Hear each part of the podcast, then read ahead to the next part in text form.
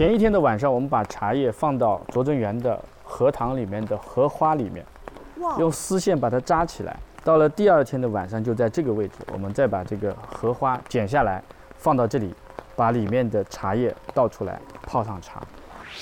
风中雨中有声，日中月中有影，诗中酒中有情，闲中梦中有伴。我认为，这么多年来，他其实每一任园主都是非常孤独的。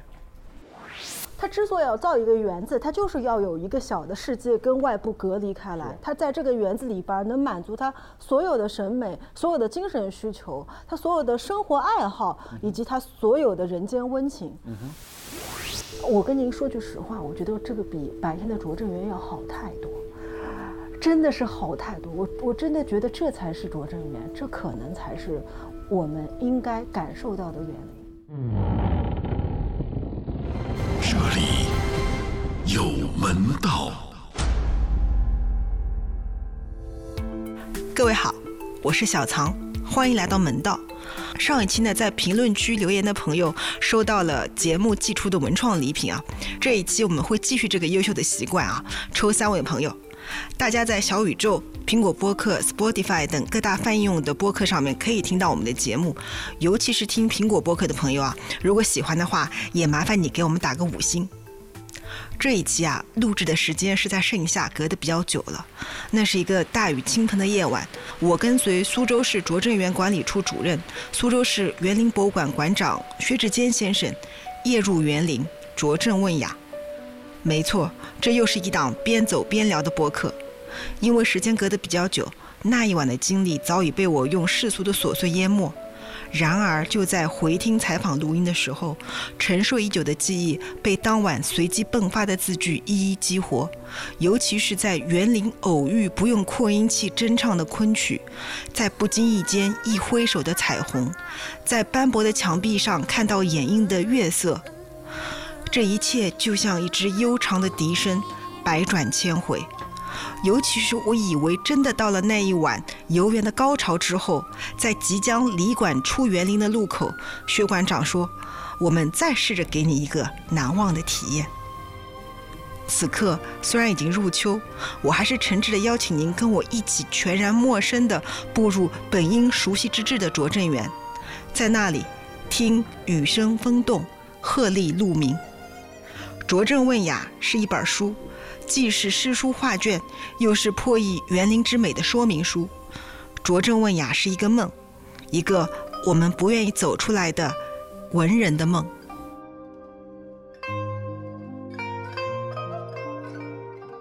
其实做问雅是一次新的尝试，嗯，那么然后我们今天顺着这个大雨吧，就正好体验。对，如我们所愿，下着大雨，在雨里边儿是的，是的。开始了拙政问雅。但真的就是像在这个尺幅当中，每当我们的游客到这里来，我们希望大家有一个心情沉静下来的机会。所以今天我们没有到放映厅里面去，在放映厅里面会给大家一定的仪式感，你需要注意的哪些事项。另外你要了解一下拙政园它大致的历史啊，我们有个几分钟的短片。那么这样的话就弥补大家白天没有来过，也没有做其他的理解，因为园林还是需要一定的文化铺垫的。这个雨声很大，嗯呃，但也给我们今晚这种游园一种不一样的体验啊。嗯，呃，拙政问雅从我们下午聊的时候就曾经想过为什么这么做这件事儿，来了之后呢，做了之后呢，我们对应的推进去怎么去体验。那用光影讲述园林的故事需要不同的载体吧，在夜晚的拙政问雅，我们在这里把活化的苏州园林的本体故事来呈现给我们的游客。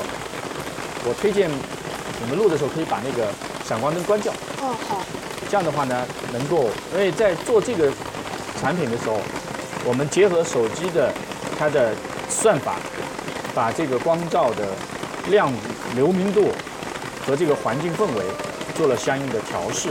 对，就没有那种手机的那种不不适感了。对，所以它不会有太多的就是在手机当中反应不出来了。当然，过早的这些手机终端可能会差一点，因为它的元器电子元器件不一样。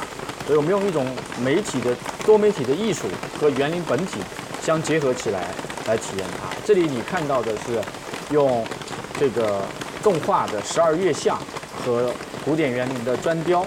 白天你来的时候呢，它是一幅砖雕的一个立体的一个图；晚上的话呢，我们把十二月相呈现为我们今晚游园问雅的一个主题线。嗯，好，好就像您白天跟我说的一样，说这个园林四时之景不同，也有这个雨，这个雨雨天的这种情致。是所以现在我们在这个庭院里边儿，就是听着雨水打在这个伞上和屋檐上的声音，各种下水道流的声音。对，就是如果说我们抛开自己是一个游客的身份，你是一个非常就居住在这个环境当中多年，居住在这个古城当中多年的一个人的话，我们去寻找自己的内心，人与自然的结合，人源于自然而又高于自然的再造的时候，你看我们眼前的宅，就是我们居住生活的一个空间。我们转身看，就习俗民俗呢，过去呢传统的习俗又会有一个照壁，啊，照壁上有两个字是迎祥，对，这两块砖呐、已经一百多年了，这个随着时间岁月的流长，它已经破碎了，很厉害了。上面的贴金呐、字符都已经没有，只剩下一点点。白天你来看的时候，就是两块碎砖和一点点的自己可见的这么一个鎏金。那么夜晚的话，因为叠加之后呢，它给我们以一种虚拟修复的效果。所以带着这么一种寻找历史、敬畏历史，我们的这样的心境，去穿越现代苏州、古城苏州，再到古典园林的人居环境当中，寻找内心的自我，对我们仿佛我们已经在这里归隐了城市中的一处园林之所。对，这还有一个老藤，这个紫藤呢是四百多年了，哦，呃，也是一个地标性的植株吧。嗯，就是到了这个区域呢，大家会想到文征明种的紫藤在哪里。那么这棵紫藤呢，可以说就是从文征明亲手种的紫藤延伸开来的一支，呃，没有做过特别严谨的这个考究，但是它的历史从我们的史书上记载的也要四百多年的紫藤。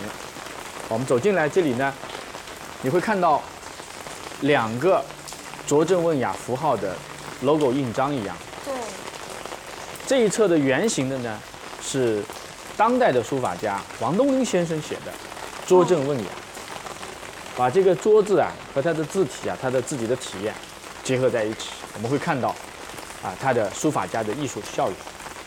这是圆形的，那么这一侧呢是方形的，集的文征明的字篆体，《拙政问雅》一圆一方，既是强烈的突出我们今晚游园的这么一个主题，又是呢暗示着古人造园遵从天地、天圆地方、人这么一种哲学理念在。我们走进去。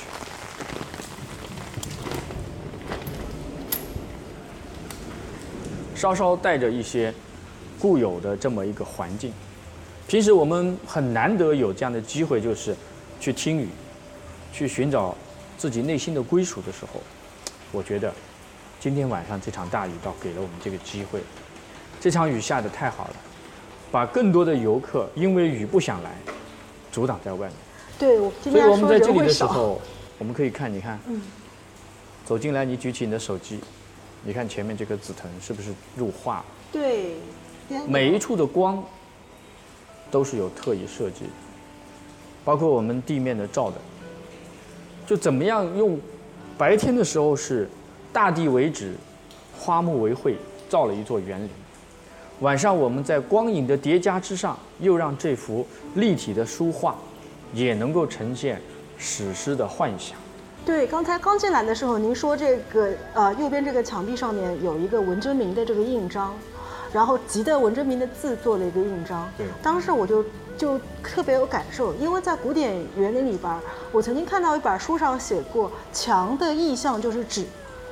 呃，文人会把光影，哪怕青苔苔藓，或者是这个呃各种各样的爬藤，作为这个纸上的画作，天然的画作，让它生长。而我们把这个我们这次想问的一个一个拙政问雅的这样一个感觉，像一枚章印在上面，这就像一部作品。对，对，你比如说在这里，你往前走，嗯。走这么几步，你看这个墙面上，对，我们的落花窗透过这个光影，在墙面上或明或暗，或清晰或模糊。对，这个光影作品的名字呢叫暖教移光。我有的时候会突然想到，其实这个移动的是灯，幻化的是光，最后光影在这里陈述出来的，我觉得可以加“时光”两个字，来去沉浸式的体验这里的光影诉说。就像进了一场梦境。没错。然后两侧天井呢，本是园林住宅区域的规整式房间，它通风透气的。嗯。那么在这里呢，用点形成云，形成奇幻的花木世界的空间，来呈现出一种光影故事。那这其实诉说的是什么样的创意？是由芥子微尘开始的宇宙，呈现出我们更多的世界万象。那园林应该说是出现在我们成熟的人与自然的再造当中。那我们回溯一下，我们人的内心，不就是从懵懂的宇宙尘埃般的无知，再进入到我们当下的生活的万千世界之中？所以在这里用光影表达一下我们当代人对古典园林的前人智慧的一种敬崇，来阐述，用今天的语境，我们去讲述一段园林本体的价值故事。那园林常说一步换景，一步一景。你再回望我们生前刚才走过的迎祥，很巧的是这个尺度啊，把这个迎祥两个字变成了可以回想得到的一个祥子。对，就在这样一个庭院深深深几许啊，我们去感受着一重一重的景深空间，在中国古典园林当中，它的递进的规整的住宅局部分，给我们的一种空间的灵动感。在这里你看不到有演员，看不到有各种的迎接你等等之类的，我们就用这样的故事给大家去寻找一个内心的自我的宁静。我们往前走。就现在，徐老师正带着我走到一个一个应该是个大客厅，是吗？这是第二进，第二进的一个大客厅。我现在可以跟大家描述一下，整个院子里边没有人，啊、就我们三个人啊，薛老师我还有实习生，啊、我其实这个时候的感觉是非常的奇妙的。啊、就那种感觉，就是我好像刚才说了，我要走入一个梦境。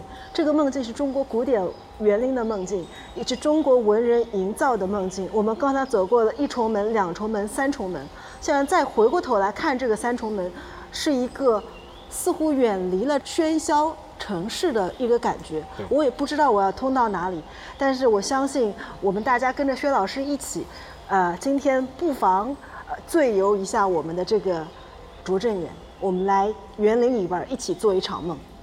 在这里所设计的其实不是一个，就是一定要沿着这个线路只能往前，不能回头的。就在这里用一个场景，我们能看到的是两侧墙壁上的鹦鹉、黄鹂和这个樱桃树下的这个硕红的果子相结合的一个艺术呈现。那这个灵感设计就是源自于我们这个庭院中的四株樱桃。每年四五月份的时候，树上的樱桃熟了，我们拙政园的原住民，这里的十多个鸟儿就会飞到这四棵树上去啄取樱桃，成为了一个当下能看得到一个生活中的场景。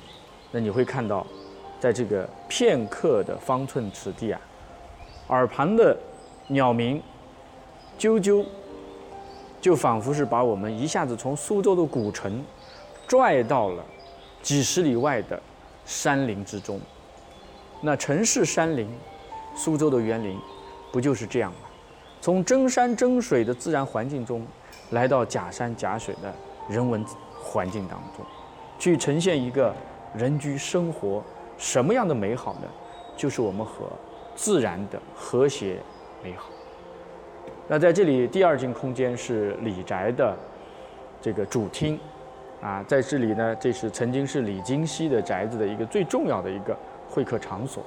两侧呢有江南的吴门书画，这里有唐寅的书画啊，文征明的书法啊，沈周的书画等等。白天的时候，你在这里看到的是一个静态的展陈的书画。那晚上你在这里呢，你会看到在这些书画当中，依托于这些字画重现、叠加了，水动起来了，鸟儿飞起来了，连枝头的叶枝，它也在偶尔的晃动。对，有两个人物在山间走动了起来，这种灵动的感觉是依附于我们的园林的日间的陈设所做的一次创作，但是仿佛可以把我们回归到自然山林当中那样一种竹林七贤啊寻梅问路的一种效应。呃，过去的古人生活不就是这样一种，在有限空间内想象的是无限空间的。我想起那个我们课文里啊，当时急的苏东坡的一个脸，叫“清风徐来，水波不兴”。我现在看了这个吴门的画，看着这个唐的这个意境，就有这样的感觉。这个水波就是我们人的思绪，清风就是整个目前这个场域给我的那个氛围。是，你或许你可以想象一下，你就是那划船的船夫，你就是那山间寻觅柴木的樵夫，所以这渔樵之乐啊，也是我们的自由巷。本来情歌与读就是中国文人最理想的一个状态。对对对，嗯。然后在我们这里走过呢，这里的这个庭院小空间呢，是由点成线绘出山水的。和刚才我们对宇宙的懵懂认知，到这里已然成为了我们的人的自然再造。是因为我们在做这个时候的，更多的希望就是站在我们游客的今天的习惯。视线习惯当中，去寻找那个画面的美感。而在这其中，我们能找得到的，是我们今天的再造。但我们想唤起的，是对这样一个一墙之隔，我们能否在走进自己的内心宁静？住宅部分和我们今天的生活环境是有很大的差异的。对，但是在这个环境当中，我们可以去领略一下古人他的艺术作品在这个空间的呈现。如果没有理解错的话，这应该是最后女眷住的这个楼，所以你现在投光影投的是一个正在做女工的一个意象。没错，没错。这一幅作品呢，是我们借鉴苏州的刺绣艺术家的作品，那也是一位女士的作品，想表达的是当下我们时下的这个环境呢，对女性的一种平等的意识也好，或者说女性她的劳动成果的一种尊重也好。那两侧的厢房呢，则是把四季的场景呢，又分别的通过投影技术，呈现出我们的动起来的中国传统文人特别喜欢的题材。这里的四季啊，有梅、和，有柳，有春季的柳和夏季的柳。这两个柳不一样，呃，映衬的就是这个庭院的植物。一个是腊梅树，一个是石榴树。那我们在这个环境当中，你看，很凝密。然后呢，我倒要推荐就是你们看前面没有灯光打的建筑屋脊，有的时候光影需要给我们一些留白。那我们去寻找这样的一种氛围体验，就是我们能够在这个环境当中去遥想古人的生活、古人的时代环境和他们的价值理念。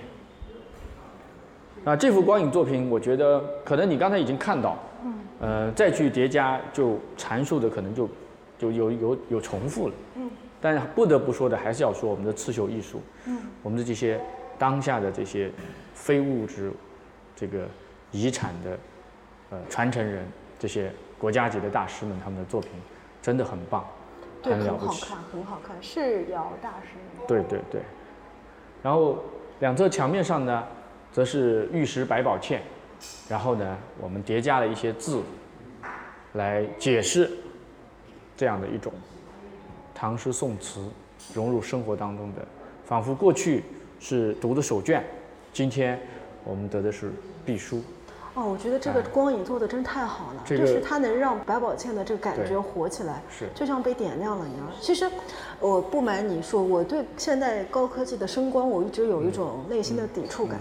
就这种抵触感，在于我觉得它会破坏原本的本体的那种美好。嗯嗯，但是刚才就你一步步把我带进来，就是卓正问雅的这这么多光影的体验，我丝毫没有之前的那种、那种那种感觉，我就觉得就像恰到好处的把我带到一个梦境里。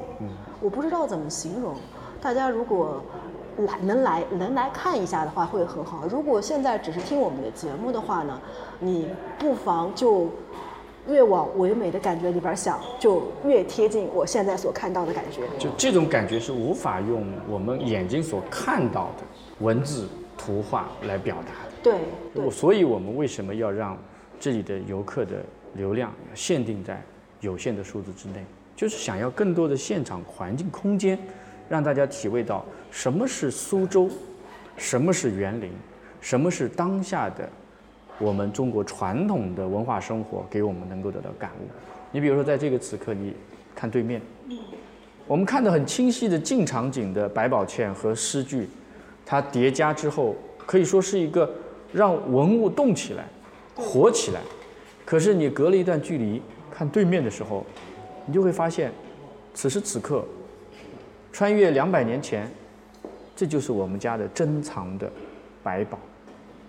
对，它就是别人家没有的，我有的，但是我不是那种喧闹的喧嚣，去保养自己，只是自己在那边读书、绘画和生活中的珍藏相组合起来的一种自得其乐，一种优雅，一种自信，真的很好看，就是一种恬淡。对，刚刚您说这火起来跟一般的那火起来不一样，因为我可以跟大家形容一下我现在看到的景象。因为那个百宝嵌，大家在博物馆可能看到，其实它就是用光勾勒出了百宝嵌的很多，比如说玉石花瓶啊，或者是这个罗甸的这个叶子。用光勾勒出来了，甚至还有一点点微微的浮动，所以我现在感觉眼前的屏在摇。所以刚才为什么我说清风徐来，其实就是光给我的感觉，但是它并不是一个喧宾夺主的一个假的感觉，它就是把真的那个本体突出和吸引你去强化了啊！这个感觉真是太妙了，因为我从来都没有感受过，嗯。谢谢你这么肯定。其实我也一直为我和我们的团队同事们一起努力，能够今天得到大家的保养，还是感到比较自豪。很精心，很棒，嗯，今天这里呢，因为有一个维修项目，我们呢这个屋面的漏雨情况啊，呃比较严重了，嗯，呃这是古建筑啊，它自己所特有的结构性防水带来的这个影响，嗯，所以刚刚我们李宅四进进来的一种场景空间，在这里可能要到这个月的月中，嗯。大家才会看到这样的一个修复以后的这个效果。不急，我那么在们要线上常来的，对，线上有一些材料，但是透过这个沙漠，你还是能够感受到整个这个二楼的楼厅啊，嗯。在这个环境当中的一种气势和刚才又有不同。嗯。但是我们在这里可以从这个区域，你去看前面的书风嗯。圆月的圆洞门，嗯。它的两个场景。借用《舌尖上的中国》有句话讲，最高端的食材，总是用最朴素的朴素的做法，做法去做的。那我觉得在园林当中，最典雅的景致，其实就是你用心到极致之后的最朴拙的手法来表达的。嗯，在古典园林拙政园夜游的时候，我们哪怕是一束最最微弱的光，我们都希望它能够撩拨起你的内心的那份雅的兴致。这么一重性质，你看对面的月洞门呐、就把它依稀的点亮了之后，配上两盏落地的宫灯，你就仿佛是一个空间的穿越。就是身在身前，我们能看到现代化设施，可是，在眼前我们就是时空的穿越。对，我对我就理解了白天您跟我说的这些灯啊，都是每天一个小时以内把它布好的。没错，对我现在感觉就是这是一个有人住的宅子，而不是一个公园，不是我白天来看到的景象。这仿佛可能就会有敲这个打金的人会从这儿走过，或者会有这个各种各样的这种关于闺房的私语在周边这个回响，哎，这个感觉真的很好。没错嗯没错。然后晚上因为灯光，今天晚上这个雨非常给力，嗯你能够看得到雨落下的县城。嗯啊，在这里我们进入这个空间呢是临时打开的一个空间。呃，起先的时候我们是为了这个是吧是一个封闭的雅致空间，就像安排一些文人雅集活动，嗯就在我们这里的茶室嗯嗯，啊，然后匹配呢我们的这个台湾籍的艺术家的作品啊哦，，做了几只仙鹤在这里。你看，他们在灵动的生活空间当中，就仿佛这个区域就是变成了一个鹤园。那松鹤延年嘛，对，古人总是用各种办法去表达自己对美好生活的向往和追求。梅妻鹤子，你看，在这里的话，我们的光影空间叠加之后的每一处的场景，几乎都能够成为你所想象的博物馆的画面。就是这个时候啊，这个鹤就是那个薛老师，我再多说一句啊，就是我在这个点上，我能感受到那个雅字，为什么呢？因为现在灯光光影做的，我们也看过很多了，那真的是很俗，这这个很不是，它就是那种很，我们可以可以说是繁花似锦啊，或者是那种很动漫的感觉。拙政园不是，它首先很真，第二个它很中国，它既不是那种三维立体的那种真，它又有写意，它是真的是亦真亦幻的感觉。仿佛就扑面而来，但是我知道它是光影，但是一点都不违和，这个我觉得太厉害了。就是你们怎么做到的？应该说也是大家的智慧吧。嗯，就像在这里我们放上一重月亮，嗯，这个投影很有限，对，是吧？可是我给你换一个地方，嗯，你来看它，好，你会感觉不一样。那我们从这边走。好。如果说刚刚看到的两只仙鹤是让你觉得是灵动的话，嗯，那么如果我们在这个仙鹤的庭园空间当中，我们看到一轮圆月，你又会有怎样的一种感受呢？哇哦，在这个光影之夜，哇哦。我们去看这斑驳的墙面，我这个就很多这个朋友，因为你们现在看不到，为什么我会发出这个惊呼？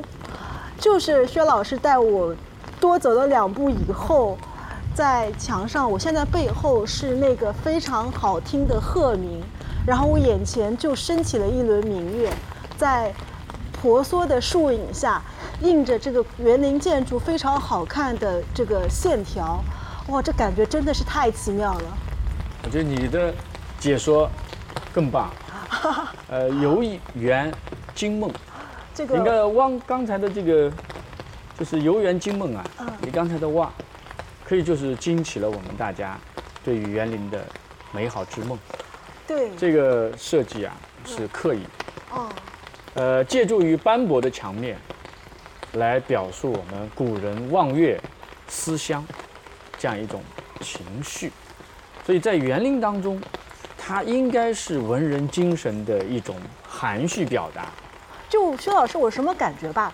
我就觉得这个在在我现在站的这个小的这个庭园当中，就像当年的那个文征明也好，当时的这个原主人，历代原主人，您说换了那么多原主人也好，他一定有这么一个时刻，是在这个园林的某一处某一角，一抬头竟然看到一轮明月。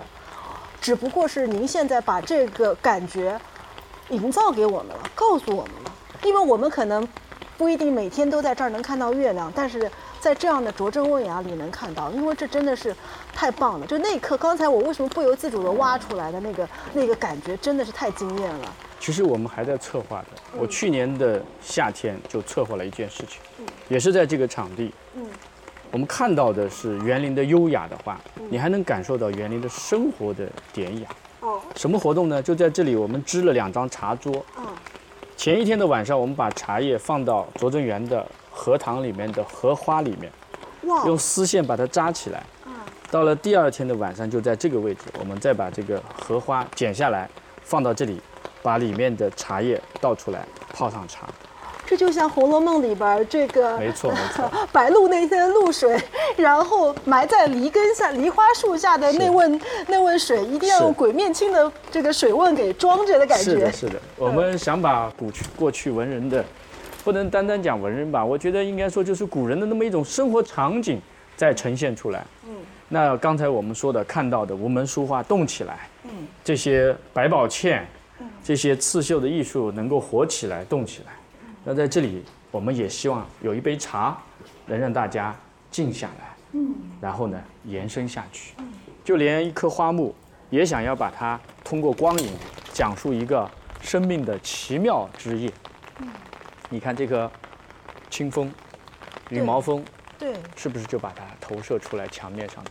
我现在其实想明白了，薛老师，其实你们也没干什么，灯光就是我我觉得可以说是，呃，假如拙政园是一本书的话，灯光是您圈画的笔，就是您在大家不经意的细节里边儿，您可能圈画画了一个圈，用灯光提醒大家，在这个情景下。看似平淡无奇，但是它其实是一道风景。但这一道风景是在哪里可以被什么时候被人看见？他其实不知道，因为一年四季，某一天某一月可能会有，也可能会有别的景象。就像我们白天说的，就是拙政卫啊，它是一个说明书。反而是看了拙政威雅以后，拙政园有无限的可能，有万千的气象，或者说园林有万千的气象。哇，这个真的太棒了！我就由衷的觉得好，因为我对这个事情，哇，我我刚刚刚刚那个薛老师一侧身，我又看到一个一景，您快讲吧。呃，这个呢，其实是因为我们今天走的路线不同啊。嗯。其实是我们从中间走路线走到前面往回望的时候。艺术场景，然后呢，您今天走的我们这个路线，正好是让游客中场休息去洗手间的回来的路上能看到的一个场景，奇妙。哦，所以这是一个就休止符，哦，一个中转站，就是从住宅区域的光影故事，讲述宅的故事，讲述家的故事，再慢慢我们接下来进入拙政园的真正的问雅游园的区域的时候的一个过渡。你在这里，这是个序章。没错，这是一个有意思的，呃，青藤遗影。你会在这里看到我们的紫藤下会做一些投射，嗯，投射一些蜻蜓、蝴蝶，以及我们的今晚会看到的一些场景的它的名称。那走过去的话呢，夏日我们会给游客发一把扇子，哦，这把扇子称为雅扇。你走到前面以后呢，托起这个光影啊。这些斑斑驳驳的投影就会呈现出它的故事。我们走过去看一看。好。啊，我推荐你可以在这里拍一下这个竹子的影子。哦。其实这样的小品，才是更具文人味的故事。就是叶圣陶说的，苏州园林不会放弃浪费任何一个角落。是。然后我们今天因为下雨有把伞哦，这个效果可能会更好一点。嗯，哇。如果这是把大扇子的话，你会看到这里的场景啊。当然我的。手你可以忽略一下，是吧？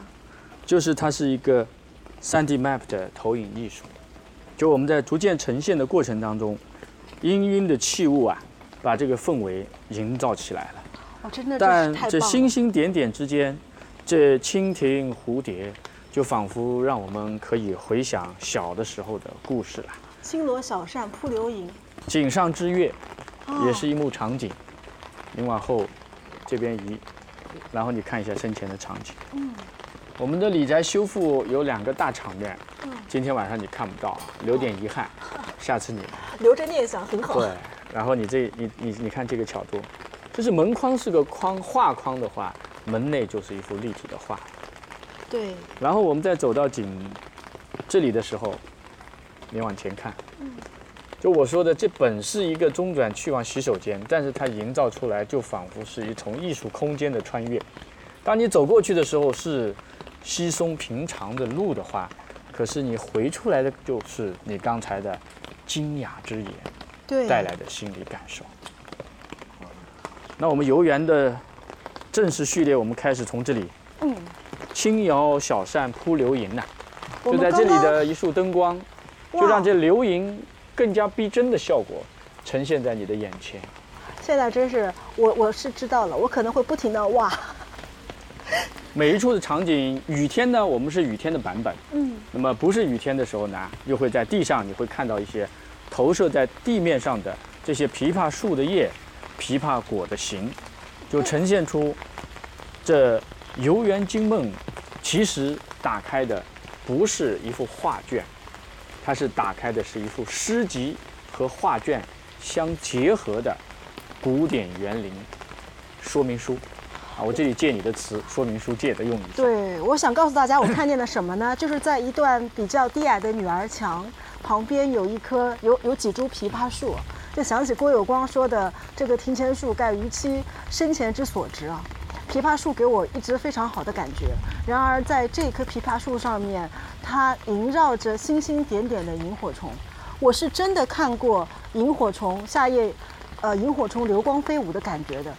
这个只能说是真的是太像了，太逼真了，就，哎，真的是太美了。就是你从这里看的时候我是一种场景。嗯我如果说我们把我们日常的工作我演示一下给你看呢，你会发现不一样。嗯，你到这里来，还记得刚才你进来看到的第一眼吗？对并不是那么的夺目。您站在这个位置，对，我们每天都要不同的调教的。哦当我们把这个光影，你往那个方向看，哦，我们把它在投射面积更大一点的话，那你就会看到它的效果就更有不同。就是多一分少一分结合气候天气，铺摇轻摇小扇扑流萤，那是一个还是两个？但是如果说在你面前满目的话，你那童心就不再遥远了。对，所以在这个环境当中，你会看我们的工作人员，也许他是一个最普通的工作人员，可是他所从事的工作却是最艺术的。对，所以在园林当中去守护好它，还要把这园林的当下故事去解释给大家，传播给大家。我们可以说身在其中，也乐在其中，但我们更快乐的就是想要听到更多人在这里的由心中而出来的那么一份优雅。我觉得问雅问到这个时候，大家都已经成了自然而然的雅士。嗯，你看这门洞小景已然成画。刚才轻摇小扇铺的是流萤，此时轻摇团扇展示的就是这诗情画意的画。那这远上石阶啊，你看这一轮投射的圆月，把这个块块青石板铺凑着的台阶，写述出仿佛登山还有更长的路。对，这就是园林当中的此意犹未的感受。园林真了不起的，就是这全山片石之中，你能感受到它的意犹未尽。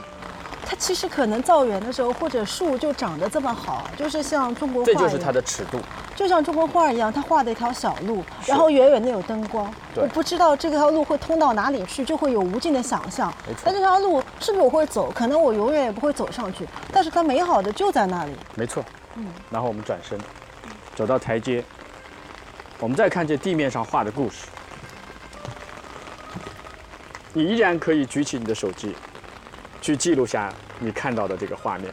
嗯，冰裂纹的花窗啊，在投影下呈现出万花筒般的多彩光芒。但这个故事传说，其实它不再是用光影去感染你的视觉，它真的想用心去告诉你，我们中国古典的文人之美，文人之雅。那转身我们到这里，我们可以走进这个嘉实亭，来看一看框景，其中在叠加的场景是怎么变化的。这种手法在如江白云，如江白云，清风如桂。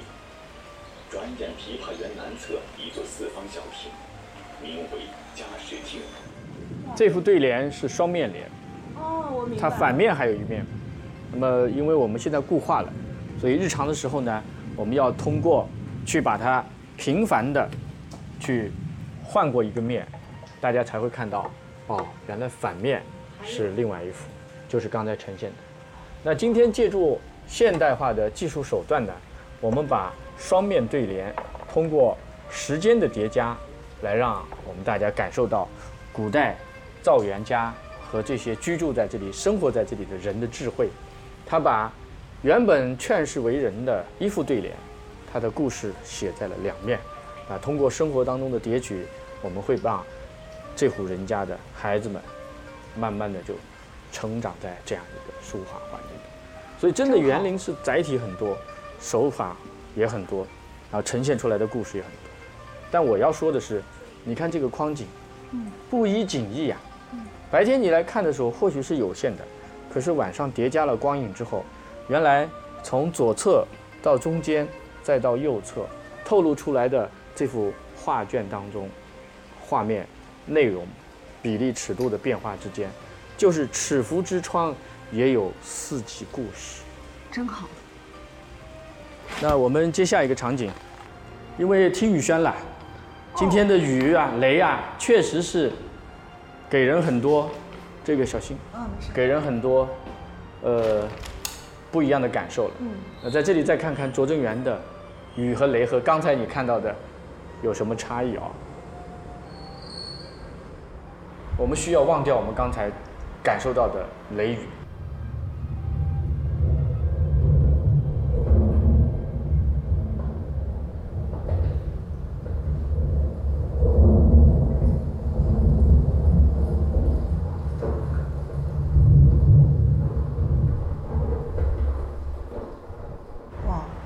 这个设计的呢，其实是今天因为是雨天，你们可能反差不大。嗯，但平时如果说是像这个夏日的时候，嗯，你会到这里感受到风声、雨声、读书声，而且前面正好是一排芭蕉树，没错。雨打芭蕉。对，我刚才就就就有好多关于雨的这个意象，在我诗词在我脑子里边划过，什么中年听雨客舟中啦，嗯嗯哎，各种各种感觉就就一下子在我的这个脑海里边划过，就随着这个雨雨丝滑下来。对，然后我们走出去，嗯，还可以看一下这个场景。我们再看一遍的话啊，嗯，小伙子，你再放一遍。哦，我们每一个经过的场景都是有，就是我们走过来都有一个工作人员等着，然后来为我们演绎的，是吗？对，哇，这个有些地方是循环的，但是大部分我们都是要根据我们的游客他的行程来进行调节，因为他的心情不一样。根据导览员把他的心境调试到恰到好处的时候，我们再进行开始播放。你像你在这个环境当中，因为再往后一点点，站这个位置，嗯，就是整个画面倾诉到外面来的时候，刚才你在花窗当中看和走出这个空间当中去感受，这雨仿佛已经滴落到你的眼前、身前、脚下的时候，你对于它就不一样。感觉真的今天的温度反差不大，对，昨天的气温很高的时候，大家到这里来，一下子虽然没有雨，但仿佛已经有了雨。很清凉。是，那好，在这里我们感受一下穿越吧。哇，这个长廊呢是拙政园最长的一段长廊，它是笔直的。那么在过去的时候，用这些宫灯点亮这段长廊，你会感受到它有限的这个空间当中的或明或暗。可是用现代的光影技术叠加上了之后，它的感受又不一样。它是流动的。对，所以很多游客把它称为时空走廊。还有一轮明月在那个尽头。对，因为月亮是拙政问雅这个光影这个季节的一个主题的主线，它既每个季节的主题也不一样。呃，我们会有一些小的变化，嗯，因为根据时间、迹象它的不同，园林它自身就有不同。过于僵硬的植入和叠加，它是没有生命力的。嗯，那在这里我们看对面的小场景，嗯，举起你的手机，你视线中所看到和手机当中所呈现的是不一样，是吧？如果是在剧中的话，这样的一个场景，嗯，你用这个，每一个花窗的窗格，它所透出的光影，在这个叠加当中，让我们最普通的游客在这个时候已然成了艺术家。好，你播一下，好，我们走过去这边，我们看对面，用银色的雨滴般的光斑，把这块太湖石逐渐点亮。光影交汇，又一独立校园，名为海棠中物。园内小筑随意，哦，真的很真的很棒。刚才就是我我刚才在看这个的时候，如果没有这段词，呃，我当时的感觉就是正好想跟您说，就是中国园林的借景的美好。你看刚才我们绕过的芭蕉叶，就从这个小小小小墙前面冒浆出来，就给那个空间有了延伸感。嗯然后刚才就就在我在想这个时候的太湖是被隐隐点亮了。然后海棠花的花瓣儿簌簌的流下来了。哇，我觉得这一幕真的是非常非常棒，而且它是真实和虚幻的一种问答。然后我还觉得是，呃，真的是你们把中国园林可能发生的，可能在园林里发生的那些美好，全部都一片片采集出来，都呈现出来了。因为为什么做这个空间在这里的？其实海棠春屋有它一个特殊性。嗯。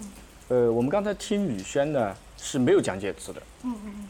就是想用三分钟左右的时间，让大家在那个空间当中，真的就是去做唯一的一件事情，就是听雨。其实在这个那个空间当中，可以说是听的是雨，想的是你的心。记得白天我说的吗？风中雨中有声，日中月中有影。诗中酒中有情，闲中梦中有伴，这郑板桥所讲。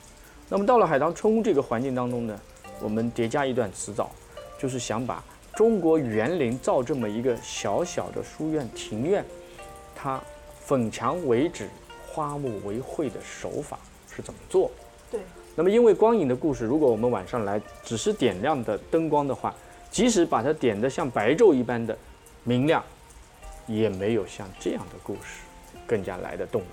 对，所以我们想在这里用听雨给到你一把钥匙，在海棠春屋去看书这样的一个画面，再给你一把钥匙。如果这两把钥匙还没有打开你的心锁的话，我们继续给你钥匙。这就是我们做它的一个想法。我们继续找下一把钥匙。好，很多人到园林当中会去寻找，你看这个月洞门的月亮。嗯，怎么样？它是个半月。它是个半月。对。那我们再往前走，这个半月其实很有意思，也是我们在二零二零年四月份的时候，我们其实这个项目做的策划很早。嗯。呃，二零一九年的十月底就开始策划。嗯。然后到二零二零年的四月份，就开始就是做很多不停的呃测试啊设计啊。那要点亮的时候，这个亭子里面要点亮。然后我们某一天晚上的时候，正好整个城市光啊还没有那么亮，两张空间一叠加之后，这个月亮特别的突出，然后就做了这么。刚才你出走廊那一刻，就就刚才我我就没有拍下来，刚才我想退回去拍下来。因为今天你来了，所以我把这个点特别给你点出来了。嗯。其实作为我们来讲的话，我们日常不不会去主动去给大家点哪些点哪些点，就更多的就是像。讲解员用他固有的讲解词到每个环境当中略略的带一带，然后大家用每个人各自的这种感悟去寻找他觉得哇这个园林好美哇好有意思，这个真的是很棒。那你在这里你看我们远处北寺塔，北寺塔这个光影，白天我们借北寺塔整个的塔的景致借到园林，对，阐述了中国古典园林延伸到今天这个城市对这个天际线它的尊重。整个苏州古城的标高是以北寺塔的塔尖为标高。哦。那古城的保护的力度，用这样的一种对这样一个金字地块如此控高，就意味着要牺牲很多土地经济。啊，但是古城风貌得到了很好的保护。而这一条纵线七百多米，要保持这样一个视线距离，来尊重和敬畏我们古城留给我们当下的这么一笔无形财富。晚上，我们再把它重点突出一下。你看这个月洞门，远处的洞门做一个光环，那其中是一个镜子，反射出这一面来。对，虚实相应啊，秀里乾坤，真的是很好看。你就会去感受到，哇，原来远处还有更多。这就是中国园林造园手法，它一定让你有更多的想象空间，在你所看得到的世界之外，让你去感受到。原来还有更多可以想象的。其实这个地方我们白天来过，就刚才我在想，为什么你我们不是跟你约好了是录夜游吗？你刚才你白天下午那么忙，你坚持说白天你要来看一看，这样你才能知道白天跟晚上的不一样。就在这一刻，我真的是觉得，呃，如果没有白天的那个对比啊，没有白天刚那个游人如织，我当时也不知道眼睛往哪儿看，周边那么喧嚣那个感觉。我永远不会体会到这一刻我站在这儿的美好，因为这个节目的特殊性，我们需要用一些语言把我们的感触表述出来。嗯，对，因为但我们是如果说我们看不见，因为现在大家在这里在这里，对，你去看，你看现在满塘的荷花没有了色彩，但是满塘的涟漪有了形状。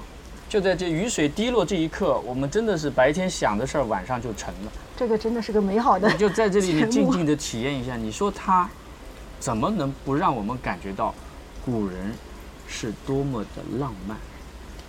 对，啊好，我们继续我们的步履。嗯啊，穿越时空总是需要穿的嘛。好，还记得白天我在这里对就在这儿介绍的吗？对你在这个柱子当中举起你的手机，你看一下，你看你的手机画面里面是一个什么？你会发现它好像是个中国玉文化的一个玉琮，对，它的一个形状，对像是一个玉柄，像是一个玉环。那么悠扬的古琴声音呢，响彻在耳边。我们去回答这渔樵问答嗯，之问，去寻找我们今天的答案。我觉得生活在当下的我们太幸福了。过去只有极少数的知识分子，有财力的条件的士大夫，他们才有这样的一个美好生活空间的叠加和再造。而我们今天，透着竹影过去看过去，真的好棒。在这里，我真的要说一下，其实做到这个景致，是和园林不一样的，是和园林是分不开的这个关系。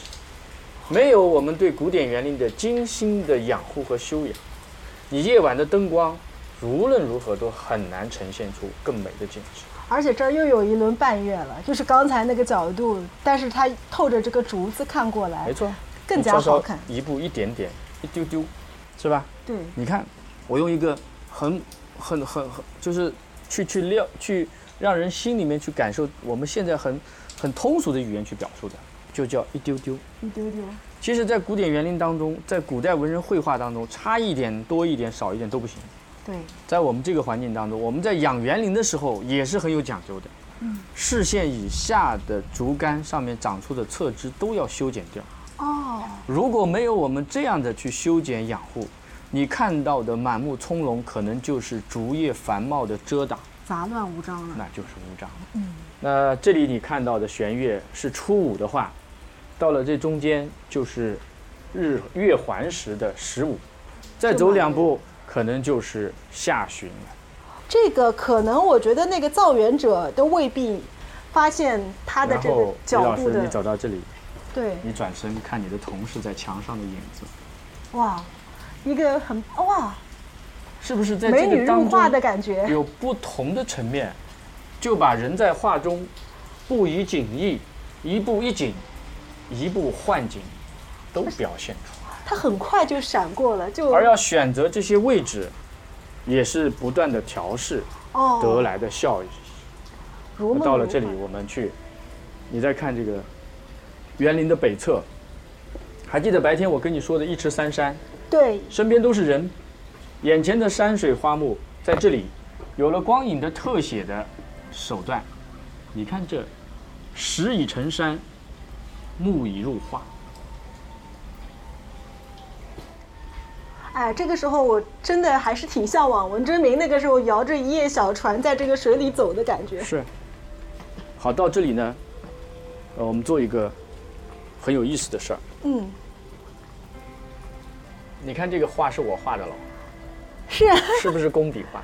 是啊，那么每天我们画呢放在这个位置的时候呢，也要适度的进行调教，才会让大家感觉到多和少的位置关系。真棒！他其实刚才薛老师是把灯的位置调了一下，灯照在一个墙角边的植物上面，叶子就投影在墙上，或明或暗，或远或近。假如灯一挪位置，这个叶子的感觉就不一样了。这是一幅画儿，是人做的画儿，但这是一幅天然的画儿，这也是真的神来之笔。其实呢，我们今天下雨天呢，把这些枝叶呢都垂下来了。嗯，如果没有下雨天的话，我们少一片枝叶，这个画面就不一样。对，所以得少加去啊，你加了一点就太多了，少一点就刚刚好。真好看。这就是我们生活在园林当中的一种乐趣。好的园林是养出来的，我们用剪刀去养一座园林，借助花木的精神，去讲述古人这寄情于山水，寄情于花木，他的情怀。好，走过来，其实有些眼花缭乱，嗯也有一些审美疲劳了。那这下面是有字的，没错，这个字呢是把我们的游园的感受，它的名称哦，下雨天可能有对，些它有一些因为因为雨的原因，哦。月出斗牛，好风相从，这个是苏东坡的这个集字。对，对，哇，这个真棒！像我这样的文字爱好者，就喜欢看，就喜欢被这样的文字撩拨。我们其实真的这一段文字，这一个空间去叠加起来之后，可以说，游园此刻，你已不再是个客了。嗯，你可以闲庭信步，你可以去寻找你心中的月，心中的圆，心中的意啊。今天气压稍稍有些变化，日常的时候，这个整个湖面呢，就是一片雾气茫茫。哦，啊，你可以想象得到这样的一个场景，是非常让人感觉到这样一种视觉冲击和心灵冲击的效应。不过这都不是园林它最想表达的。其实园林表达的东西都很含蓄，但只不过由于我们今天的人在审美的过程当中，有了太多太多的很美好的东西了，疲劳了，那我们需要静下来，用一些朴素的表达，来给大家以呈现。那种非常鲜明的刺激，会让大家的精神有些麻痹。是，你看这里，嗯近处的剑山楼，啊，非常有意思。远处的我们的昆曲老师，他的身影有了，声音没有过来。哦，您不说，我真的还没有注意到。我们的每个小场地，它都会有一些声音的解说，或者说是渲染，但是我们是刻意的去设计这些声场的传达的路径，它不会让相邻之间的声场产生干扰。比如说，我们，现在回望我们刚才走过的这段竹径，嗯，每一束光，似乎都是在点亮着我们人生路径上的黑白钢琴键。走过的这段长长的路啊，就仿佛走过的是我们的人生序曲。然后再到这里去听一段昆曲的咿咿呀呀，去寻找那心中的穿越。江南的社戏是有调的，园林的曲是有意的。你就在这里沿着这曲桥，或紧或慢，走得快一点，走得慢一点，都随你的意。但是眼前的场景，走过的场景，无一不透露出江南园林的诗画篇章。隔着荷塘，远远的那个水榭，有老师在唱这个昆曲啊，想起那个《红楼梦》里边儿，呃，贾母说曲子要隔着水音听才好听，感觉真的是妙呀。当我们什么都看不太清楚的时候，你有没有感受到，我们的眼睛一路走过来，此时看手机已经不舒服了，是，看眼前的景致，眼睛更加舒服，心也更加舒服。是，带着这么一种远处的昆曲的调调，我们走我们自己的园林的调调。听的昆曲是一样的，但是听在心中的感受是不一样的。你在不同的位置，带有不同的心情，他的感受也是不一样的。白天的园林是一个静态的、游人如织的呈现，各取所需的话，夜晚的园林它是一个动态的，是在你行进的过程当中，又沉浸于这方土、这一方人，它孕育出来的特有的江南。所以说它诗意的栖居，这才是园林的真实所在。那这个是做的一个 3D 投影的三只小鹿的景致啊。园林总是老少皆宜的嘛，做这样一个动画，也是想唤起孩子们在这里不要总是感觉很神秘、很陌生，还其有亲切喜欢。喜欢园林的，那个假山就是他们的乐是园。同时呢，这个园林呢，用鹿呢，其实还有一层含义。嗯，啊、我们往这边走吧。啊好，今天稍微走远一点，就是鹿和刚才的鹤，都是中国文人生活、中国古代的一种祥瑞的动物，对，它所代表的寓意也各有不同。那么就在这里，我们去呈现它，把它动画一下，把它可爱一点，来让我们更多的世界的未来主宰者能够对它有一些启蒙的心思。这也是我们做这样的一场夜游，去照顾老的，也去照顾小的，这么一点小心思。好，近处看看别有洞天，你看。哦，有一面镜子，就是刚才远远的很简单，对，刚才我远远的看那个北北斯塔的这个对。这一一一框这个感觉，那么在这里，我们回望我们走过的景致，嗯，呃，不得不借用一句话，叫“你在看风景，人在看风景中的你”。我们的对面有那些游客，在指着我们这边看塔、看别有洞天的景致的时候，我们在这里看对面，似乎我们也成了他们眼中刚才我们在李家二进的动起来的画面当中的人物了。然后再转身，你看，比例不够的话，我们坐下来，是不是我们也成了这画中人了？人，对啊，坐下来，他就是你在欣赏自己，对，你在寻找园林中的你。对那这种感受，我觉得这是我们想表达的。对着镜子，我们就和拙政园这么一池荷花，嗯和远远的这个廊影就留在了一起。对面就是，其实是我们刚刚走过来看那个远远的光环，是这简简单单做了一个光的勾勒，就是意象无穷，啊，太神奇了。刚刚才您在讲的时候，我都不想说话了，我觉得这个已经没有什么话可以说了。就是这样一种面向大众的文化提升的一种品质输出，其实我们只是做了很有限的一部分，而依托的真的是这我们的几千年的文明厚积而出来的、沉淀出来的结晶。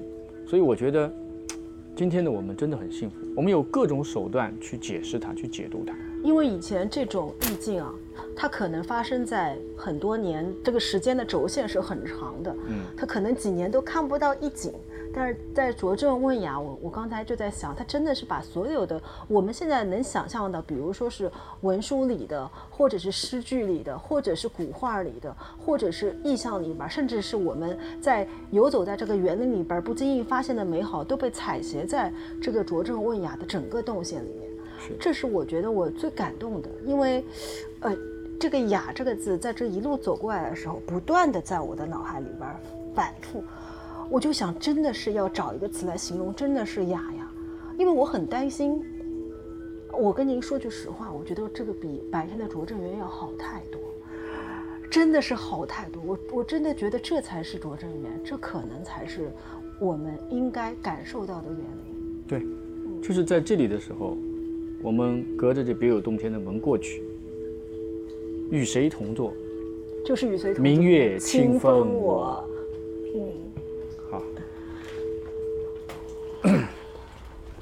在这个环境空间当中，其实园林，我认为这么多年来，它其实每一任园主都是非常孤独的。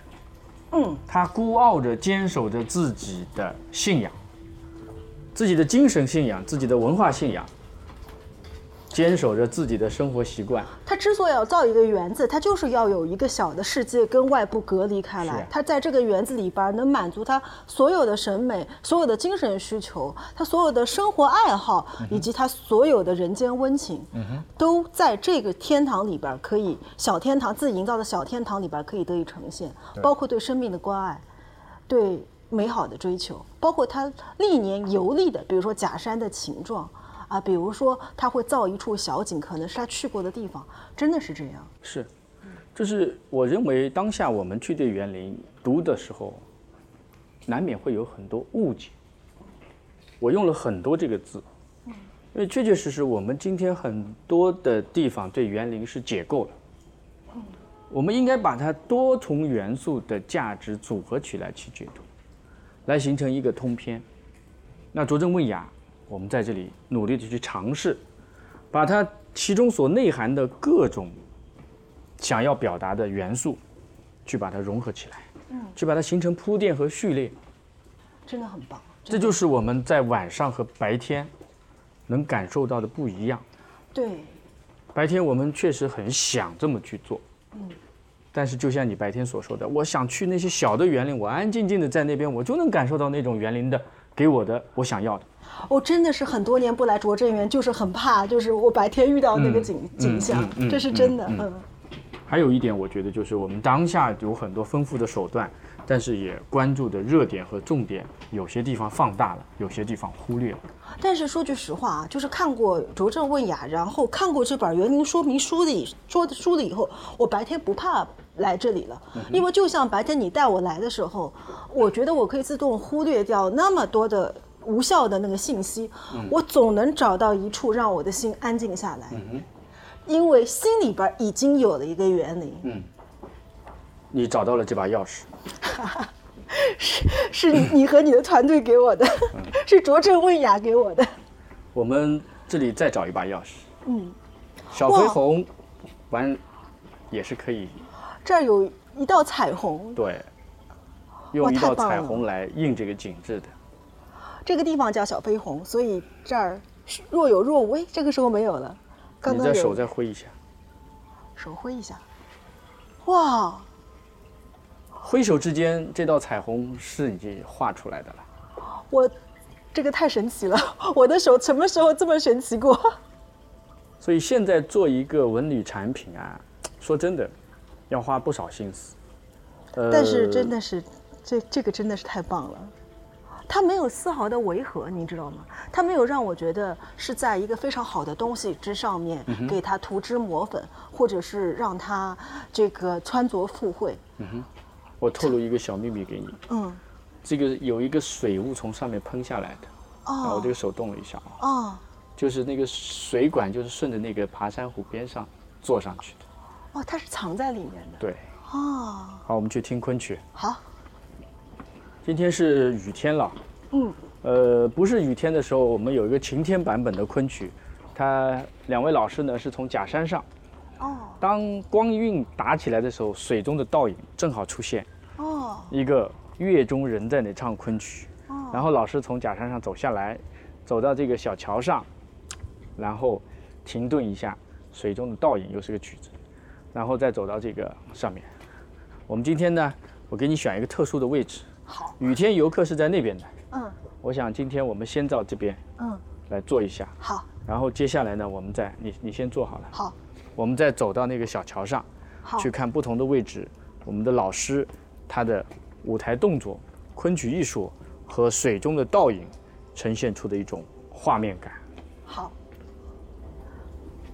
我顺便跟大家说一下，我们周围没有别人，这个感觉太好了，就像白天你跟我说的那个原主的感觉。嗯哼，我们的昆曲老师其实很辛苦。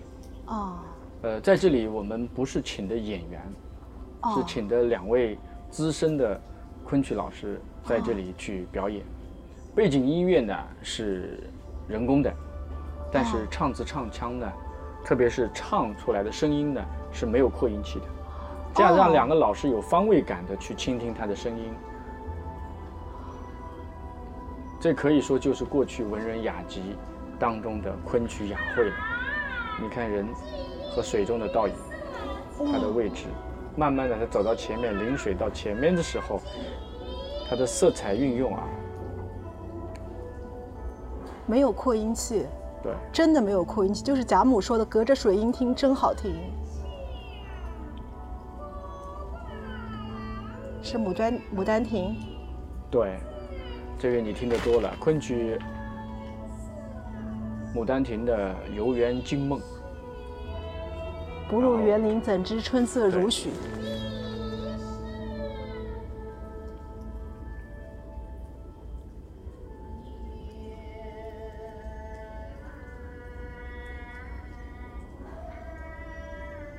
好，我们往前走，好，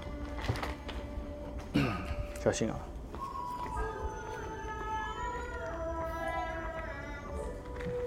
这是你看到的一个场景，嗯对吧？两位老师在这个环境当中，因为雨天，他们不走出来表演，嗯没有看到这个效果。然后你再往这边，啊，你再看一会儿。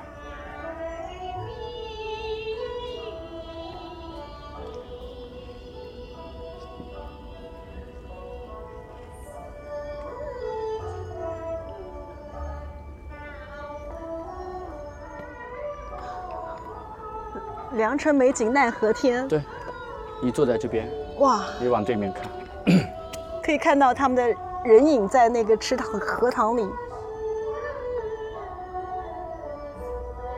你可以带着对面的假山，一个场景，横构图，是吧？还是建议你坐下来，就坐在那个位置。我刻意给你设计的这个坐在这个位置，是吧？太棒了！这个每一束光影的运用都是特意营制的。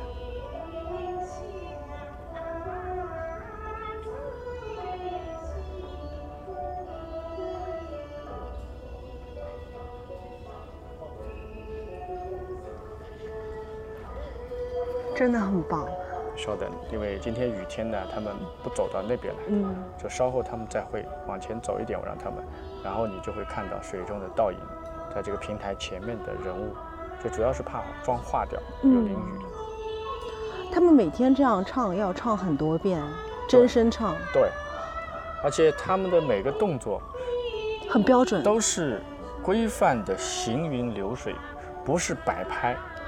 所以，我们要照顾到每一个游客，他按下快门的那一刻留下来的是不是出去以后可以传播的照片？我刚刚在等，就等那个他们那个亮相，我觉得每一个都可以。而且，而且我为什么特别感动呢？就是因为我们说传统文化的那种重新的演绎，嗯，会加入了很多现在的元素，比如您刚才说扩音器的这个这个问题，对，在此情此景里边有一段昆昆曲出来，固然是好听的，但是它真唱是真的让人就是有一种毛孔张开的那种感觉。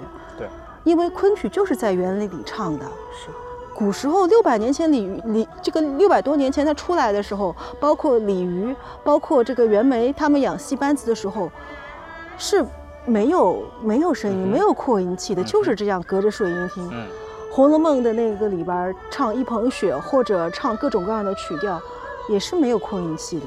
只有这样的原音唱，你才能知道它的功力在哪里。所以我们在这里去欣赏古典园林当中的每一个要素载体的组合的时候，你能感受到的是我们的文化的深邃，是我们的文化的厚重。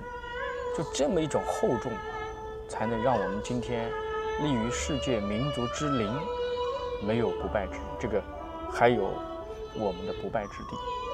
就薛老师，我突然在想，你们做这个卓胜为雅，我不断的脑子里边在想雅。我其实并不是说，呃，说我就是就是尤其的说你的好话，不是。我在想什么是雅，其实太用力不是雅，浓墨重彩在我看来也不是雅。你其实你们刚才我说过，你们没有做什么，你们只是打了一点点灯，轻轻描描的扫了一下，但是我们就觉得非常非常的好。它不用力，它轻轻柔柔的。两位老师，请你们留步一下。这座小桥像是我们给最重要的客人留的 VIP 席。哦，如果不是雨天的话，就坐在这个位置。你想坐在桥头听戏啊，哇，这个就是你的视线下的水中的倒影是最佳的视觉效果了。嗯，好，我们走入下一站。好。这个位置白天我们也来过对，不下雨的话，我们的位置就在最前面。啊、有一点点雷声和闪电，哇，我又忘了。这个时候荷塘里边儿伸出无限的星星点点。一束光摇曳在了柏树上。东方古典园林的造园核心，是重构中国文人的心中之园。造园者借鉴中国山水画独特的超自然营造法则，刚才营造的是风的感觉是吗？身居城邦，宇宙中的一束尘埃，山水演绎文化。我的感觉就像一阵风吹过。然后它再幻化出宇宙的万物。啊，这里它既是有形的，又是无形的。它确实是有物质的形状，但是它的具体什么形状还没有产生，然后慢慢清晰，清晰成为我们这样的一个园林小品，把它展示出来。某一处的山林，某一处的山石，建筑和花木的组合，生命与然后时空用一条光线体悟的寄把它托，逐步的点亮，哦点亮我们眼前这超过人一百五十度的宽视野的画然幅。这是灵泉之下的心灵感悟。而尘埃是万物之上的。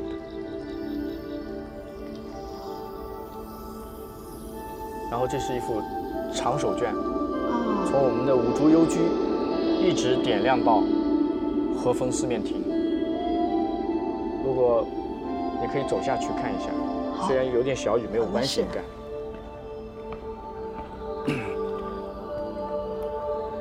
是吧？你在这个环境当中，你看这个超宽画幅的画面，天风浪浪，这是海山苍苍，长卷打开之后，来延伸出四季。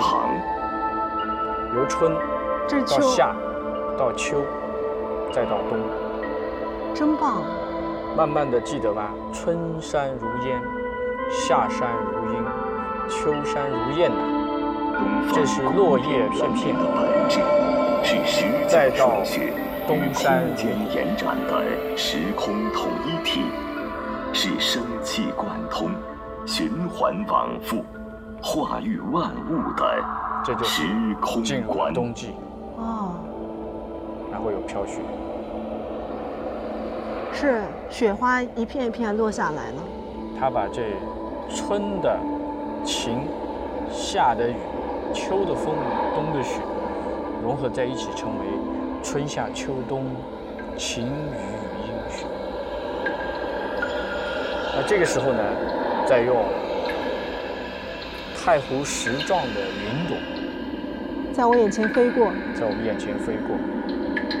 古人讲石乃云根，而对石又是造园的重要元素之一。对，那在这其中，我们把满目的云朵汇集在中间，用我们太湖石的特别形状，这是灵芝如意造型的太湖石，对，我刚想说，在中间旋转三百六十度的立体效果，然后天际的云朵汇集于这块灵巧的太湖石之上，汇集出园林的当下空间表达，啊，汇聚一点，幻化出空间的当下。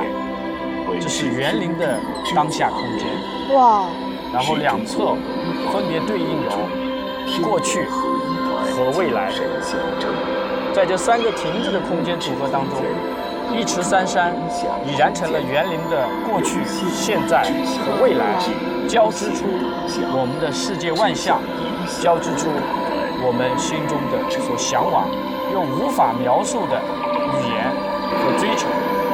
就在这里，我们交织出园林的要素，交织出我们人与人的内心，汇集在我们的天穹万象，有二十六支激光灯射向天穹，汇聚于一点。看到吗？二十六只。看到了，然后我们抬头，你会依稀的看到有一个点哦，看到了，啊，因为今天下雨，云层的很低，城市的光污染反射的很厉害，所以这也是在当下这个城市环境当中做一场光影故事的一个很难的挑战。往来的诗意与风骨。最后我们再把它整体的点亮一幅长手卷。嗯，若说只此青绿是一幅大家耳熟能详的画卷的话，那在这拙政园的星园问月，你所看到的就是我们这园林诗意和风骨。那到这一刻，我们要说，我们今晚问了吴门的书画，它动起来了；问了江南的曲艺，它灵起来了；问了园中的人，我们哑了；问我们心中的意，我们有不了。哇，真的。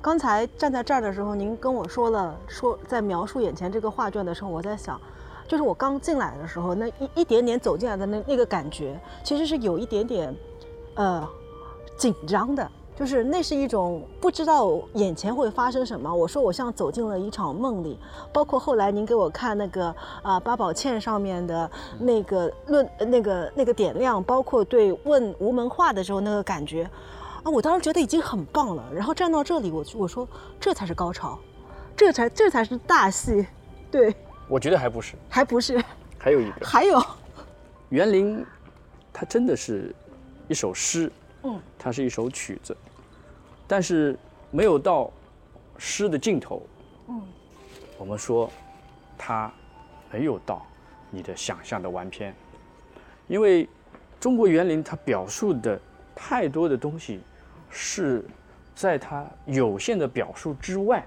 让你去回味的，让你去回想的。那拙政问衙，看完星园问月，其实还不是最后。哦，那是不是能够带来一个新的一个审美的寻求园林的意境之美的那么一个兴奋点呢？嗯其实我们今天已经有了不断的铺垫，嗯，那么再寻找一个难度很大，我们尝试一下吧。好，尝试一下我们为你展现的拙政问雅的最后的尾声序曲。嗯，那在这里呢，你所看到的光影其实很简单，真的就像你说的，就点亮了。但是点亮的哪一块石头，又隐藏了哪一枝花木？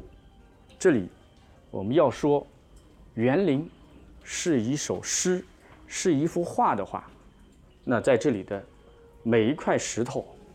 每一棵树，每一株花木，它们才是这里真正的主人。他们宁静在此刻，宁静在此地，无言的诉说，不是为了追求他的表现，而是为了给你你想要的表达。你的心是怎么样的，你眼前的风景就是怎么样的。你的心是灵动的，那眼前的风景它就是灵动的。你的心是宁静的，那眼前的山水，它就是宁静的。拙政园，园从何来？园从这苏州，从这中国，是因为我们的文人精神，给了我们的文人山水，是因为我们的文人山水，给了我们的文人空间和故事。那你可知道拙政园的门，在清代？它是在哪里的？今天我们走过的拙政园的门，那是一个检票口。对我这个我知道。其实从园林来讲，哇，拙政园的门是在这里。你看这门上的牌匾，啊，这才是拙政园的正门。正门。所以开门见山，这幅景致，你细细去欣赏，他这幅画要用什么样的墨，什么样的皴法，什么样的堆垒。才能叠得出这五百年的风华呀！就在这个眼前，你看到的已然不需要用太多的文字去解释它为什么，它是什么。我们用我们的心宁静下来，去感受问雅之后，我们得到了什么？问雅之后，我们又想。输出什么？用时下的工作语言表达，我们要讲好中国的故事，因为中国真的很好。你说，这高门槛，这鎏金门，这依然斑驳的彩绘，它怎么就不是让人能够寻找到自我优雅的自信呢？一步再往下，我们走两步。片山呐。少水啊！记得我刚才用一副灯表现出我们的植物故事、花木工笔的话，那这里我们用一束光，把眼前的石头点成一座山，将眼前的一棵蕨草形成悬石上的一棵树。你看这小中见大，怎么就不是中国园林的精神呢？那在。顺着这百年的桂花林，我们再走一段出园的小路。你看这个小弄堂啊，今天顺着雨，在背上一段戴望舒的雨巷。你从南京来，你已是这苏州的雨巷中的女子，带上你的油纸伞，走在这悠长悠长的小巷啊。我们回望拙政园的拙政文雅出口，第一块砖额，规模仕幻。我们想把它做成这四个字所讲。如果说拙政园是中国园林的典范、楷模和造园的规矩表现的话，我们期待拙政问雅，让更多的人在这里问雅、寻雅、典雅、优雅。就让李白的诗句“今人不见古时月，今月曾经照古人”作为我们今天的园林序曲，来这尾声小序。头上月，心中月，眼前月，水中月，月月不同，时时无恙。就在这里，两壁的斑驳墙面，是苏州古城的历史；脚下的碎石铺地啊，就是我们的人生累计。游走在这一段悠长悠长的小巷中，我们走在这人生的琴键之上。奏响起，我们从红尘凡事中来，忘却那片刻的喧嚣，又回到这美好城市中去，寻找我们心中的优雅，去得那份拙政之趣，去赏那份山水之德。我想到这里，做我们的尾声序曲，能不能在心中再有升华？真的太棒了。真的是太棒了！谢谢你给我们这样的机会啊！我这是来用语音去阐述。其实语音会给人更多无限的想象，而且恰恰是我刚才您刚才跟我说的，就是我说我要带着一份陌生感来听您讲。对。那种每一每一个哇，或者每每一个当时我自己，我们都没有本子，都没有台本，嗯，每一个 每一句话都是我从内心生生发出来的，所以我想这期节目应该是我自己非常期待的，所以我也会努力的把它做好，然后希望能，我也更希望有机会，我带着门道的朋友们来这儿，然后您陪我们在另外一个时空时节里边再来一次做一次佐证问答，嗯嗯，好，我也很期待你们来。我把茶叶带好，你帮我埋到那个 荷荷花池下。好，好，好。那我相信不会太久，你们就要来了。